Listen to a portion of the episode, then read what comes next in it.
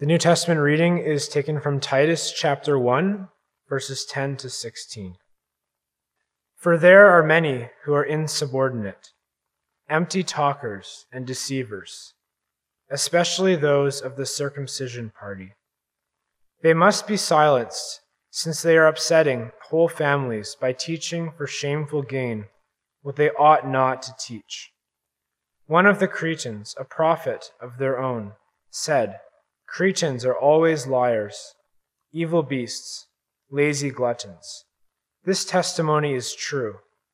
Therefore, rebuke them sharply, that they may be sound in the faith, not devoting themselves to Jewish myths and the commands of people who turn away from the truth.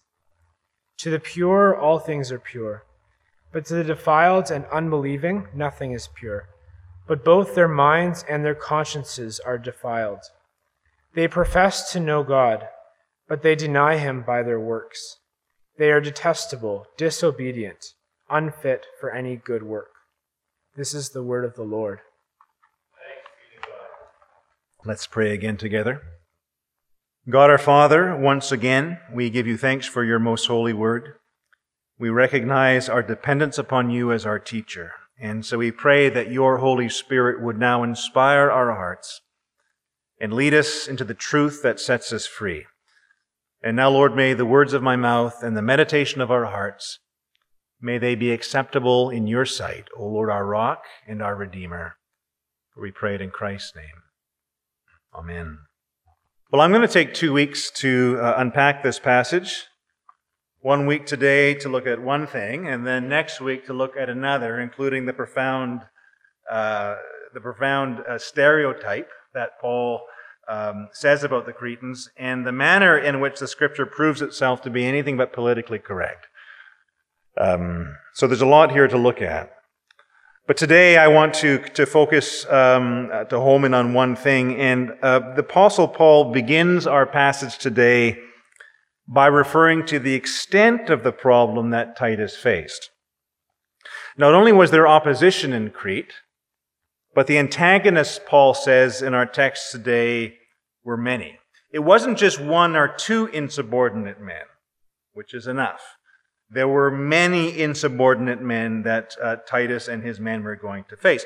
And it would be easier for Titus if these men were clear, just clearly pagan adversaries, but that's not the case. Paul says that these antagonists are of the circumcision party. They are those who claim to be Christians and have taken upon themselves the role of a teacher, even though they've not been appointed either by Paul or by Titus.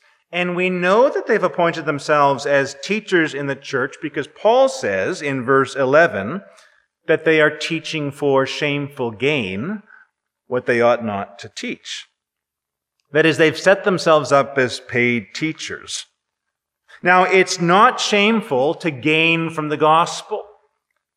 In fact, writing to Timothy, Paul says, you know, in, in um, just a, a couple books before, that it's the duty of the church to pay their ministers. Let the elders, he says, who rule well, be considered worthy of double honor, especially those who labor in preaching and in teaching. For the scripture says, you shall not muzzle the ox when it treads out the grain. Let the laborer receive his wages, which he deserves. Why does the church pay its pastor? Because it's been commanded to do so. But here in Titus, the monetary gain is shameful. And there are reasons for this shamefulness. First of all, because these teachers are self appointed. They've not been selected by Paul, and they've not been selected by Titus, and they've refused, as we've seen, as we've seen, to place themselves under the proper pastoral authority. Once again, Paul says they are insubordinate, a term he uses twice. They are unruly. And as such, they are divisive. These people stir up division in the church. These are the kinds of people, says Paul at the close of chapter 3, looking ahead just a little bit, that if they refuse to change, if they refuse to hear the warnings of the church, Paul says plainly, we should have nothing to do with them whatsoever. That's how serious division is in the church. That's how serious the apostle uh, sees it. A little leaven leavens the whole lump. And so Paul says, get rid of the leaven. So, first of all, these are self appointed and divisive people, and therefore it's shameful. But secondly, they're teaching things that they ought not teach. They are not approved workmen. They are not rightly and skillfully dividing the word of truth. They've got bad theology. And so Paul, you notice, calls them empty talkers, and he calls them deceivers in verse 10. And therefore, the profit that they receive from their teaching ministry is shameful. Now, the pastors that Paul, through Titus, is going to send into the midst of these, uh, these churches. He's sending them out in the midst of these wolves.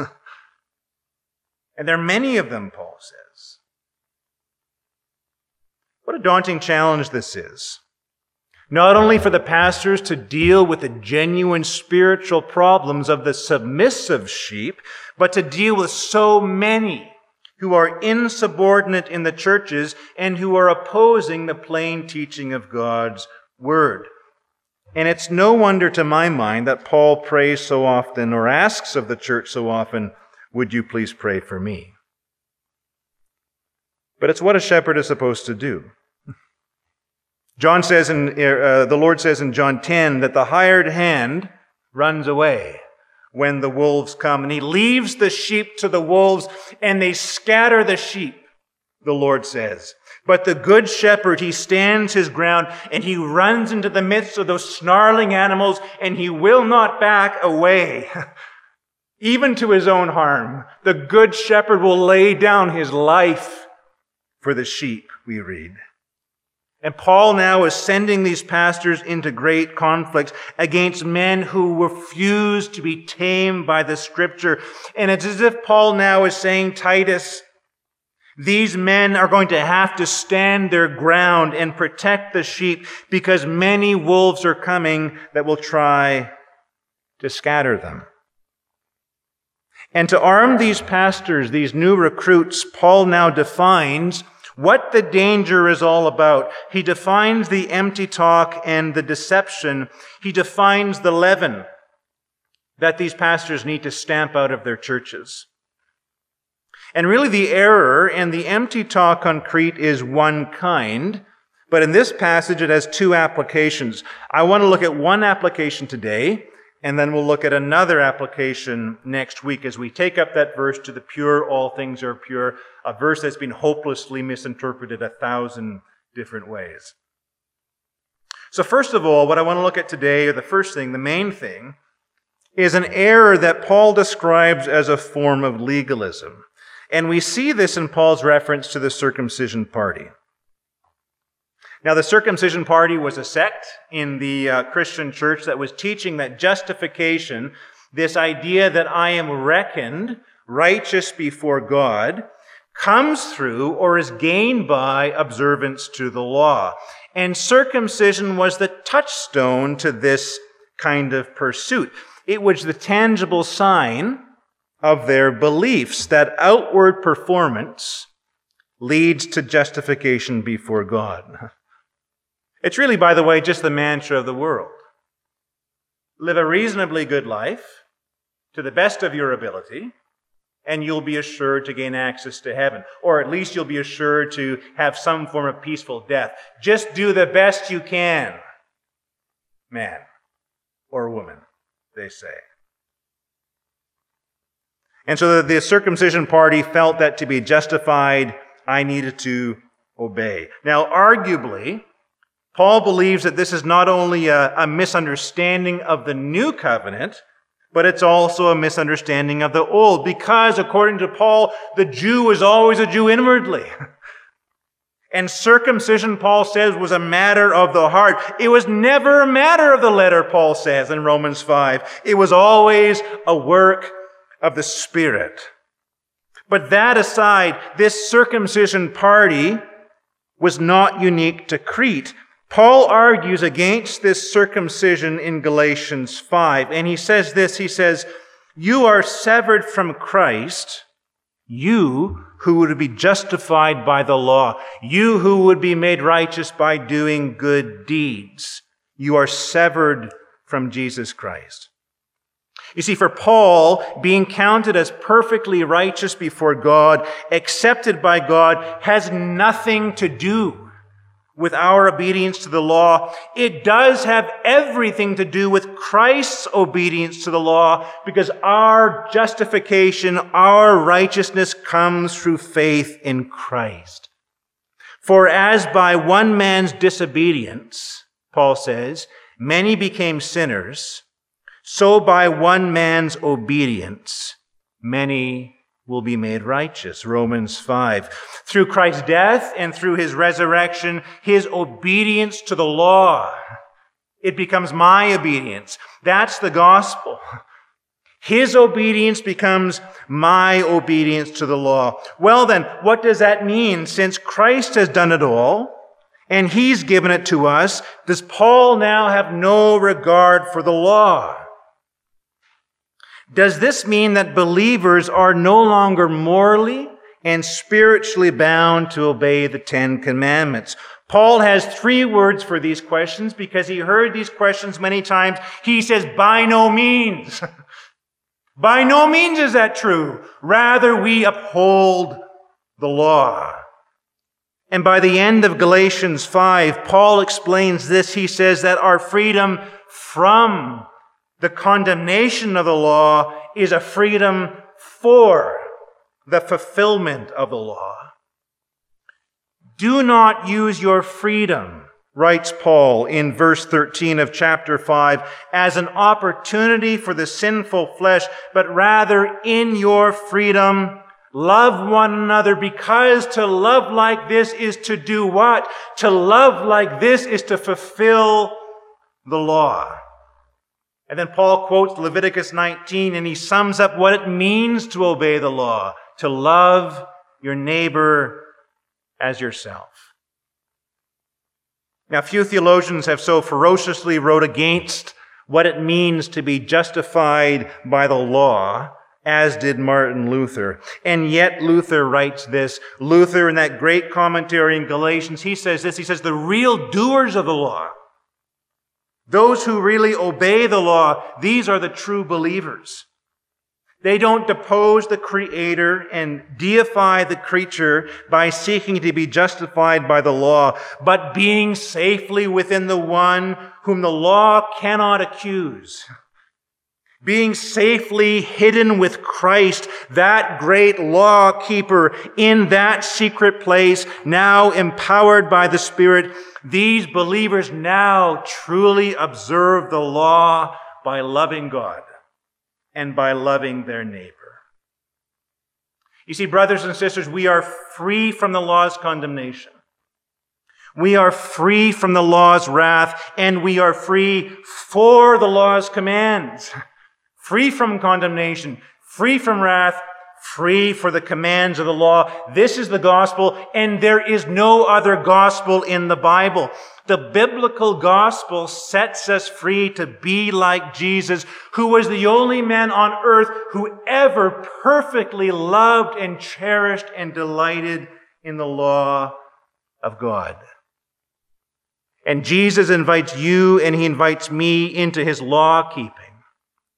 Jesus invites us into his good works. He invites us into his holiness and to his righteousness. He invites us into his rapturous delight in his Father's ways.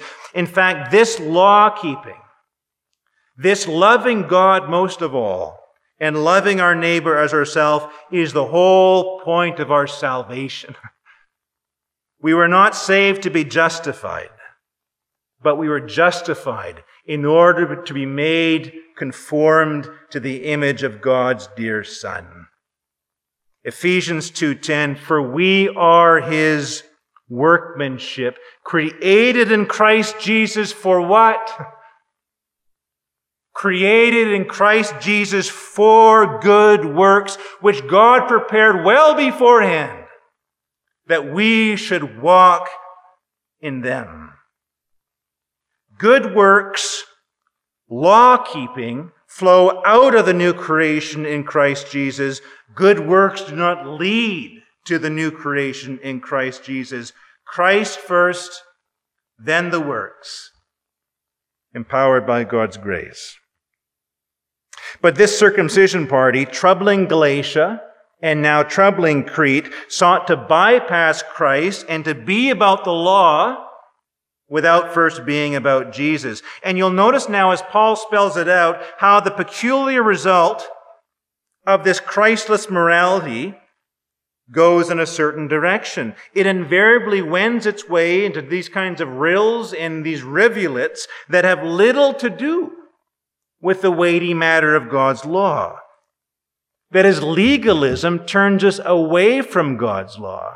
It doesn't turn us towards it. In verse 13, if you look at your Bibles in front of you, Paul characterizes the legalistic teaching like this. He says it's preoccupied with something, but it's not preoccupied with the commands of God. It's preoccupied with the commands of people and with Jewish myths. Precisely what Jesus said today in our reading of Matthew 15. It's interesting, isn't it? It's interesting that the legalist, biblically speaking, is the one who is least concerned about God's law. Doesn't even occur to him. Doesn't matter to him. For you tithe dill and cumin, Jesus said. And you have neglected the weightier matters of the law, justice, mercy, faithfulness. These you ought to have done and not to have left the others undone. Jesus charges the Pharisees with hating the law of God. You look really good, you Pharisees. You look pretty sparkly on the outside, but on the inside you're full of hypocrisy, and you Pharisees are full of lawlessness. You don't love my Father's law. it's not in your heart. I mean, isn't this what the Old Testament prophets have always done? Wasn't this their constant complaint? The problem with Israel was never, ever that they loved God's law too much. The problem was they didn't love it enough. Jeremiah thinks for a moment that the whole problem is demographic. He says, Oh Lord, the problem is these are poor people. They don't know any better. Let me go to the lords and the ladies. Let me go to the high echelons of society. Let me go to those who know better. And I'll find people who love your law. And Jeremiah walks through the courts of all these important people. And then he finds something to his great dismay. And he says, Oh Lord, they've all broken the yoke. They've all burst the bonds. They're all utterly treacherous. They've despised the way of the Lord. The men, they're like lusty stallions. They're all neighing after another man's wife. They do not say in their hearts, let us fear the Lord. And the Lord says to Jeremiah, should they not fear me, Jeremiah? Should they not tremble before me, Jeremiah? Should I not punish them for these things?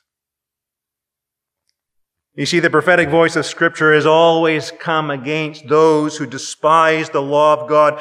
And the problem of the legalists is not that they love God's law too much, but that they don't love it at all. And the Pharisaical spirit is opposed to the Spirit of Christ. The Spirit of Christ, my brothers and sisters, is the Spirit of Psalm 119. Oh, Father, how I love your law. Give me understanding and I will keep your law with my whole heart. Oh, Father, Christ says, I long to obey you. I say, Father, behold, I have come. In the scroll of the book, it is written of me, I delight to do your will, O my God. And this yearning of Christ, this rejoicing in his Father's rule is the spirit of the true believer. It's what Jesus comes to give to us. The gospel is not just freedom from the condemnation of the law. It is freedom to live for the glory of God's ways. Brothers and sisters, the, the law for the believer is home. The law of God for the believer is the place of safety and of light and of warmth and of sanity. I've been reading The Wind in the Willows to my boys at night, and it's such a delightful book. Kenneth Grahame, if you've not read The Wind in the Willows, you've missed something very important. I've read it before, and I'm reading it again, and I'm so enchanted by this book that I can't wait to get into bed with my boys just to get back to that place. And just recently, we were in a, a place where Ratty and Mole, if you know those two characters, they got lost in the wildwood. And it was very dangerous and cold. It was snowing. They, they didn't know where to go. They were hunkered down in a place and they were freezing and they were wet. And all of a sudden they stumble across the home of Badger. And Badger lets them in, and all of a sudden, from all that darkness and cold and wildness, it becomes all warmth and light. And Badger gives them slippers, and Badger gives them warm clothes, and there's hams and onions and garlic hanging from the ceiling, and cheeses and wine and a crackling fire. And they sit back in chairs and they talk and they sleep and they talk and they laugh. All this loveliness. And brothers and sisters, the law of God is that place. The law of God is home for us. It's safe for us. It's a place that God has meant for us to be. Anywhere else is wild and cold and dark and deadly. And Christ comes to bring us back to the place of the law of God, the right place, the good place, the safe place. Jesus comes to bring us home. No longer harassed by the wild cold of lawlessness but in the warmth of obedience to God. We sang today that song, Your Life, Your Death, Your Blood was shed for every moment. Every moment. And you know, it's tempting to think that the cross of Christ simply deals with all those sinful moments, every moment. And it's true. All dealt with, all failures gone, all rebellion gone. All disappointment towards God gone under the blood of Christ. But Christ died for every moment of your life. the cross is there for every moment of your life so that you can now live to God and His ways and no longer sin. That it no longer has dominion over you, but you live to God, His life, His death for every moment of your life. Brothers and sisters, come home. Jesus invites you into this delightful, rapturous love for God. Let's pray together. Father, we thank you that Jesus Christ has made the way for us to delight in you, no longer living in forgetfulness of the living God, no longer living dispassionate lives, not caring about the living God no longer, Lord, devoid of the fear of the Lord and the desire to please you. We thank you for the great Lord Jesus Christ, the great lawkeeper who delights to do your will, O God. And we pray, dear Father, let your Son live anew in us. Let the Lord Jesus Christ live his great law keeping self through us, we pray, that we might love you, our Father more than we love anything else. And that, Father, we might love our neighbor even as we love ourselves. We ask it in Jesus' name. Amen.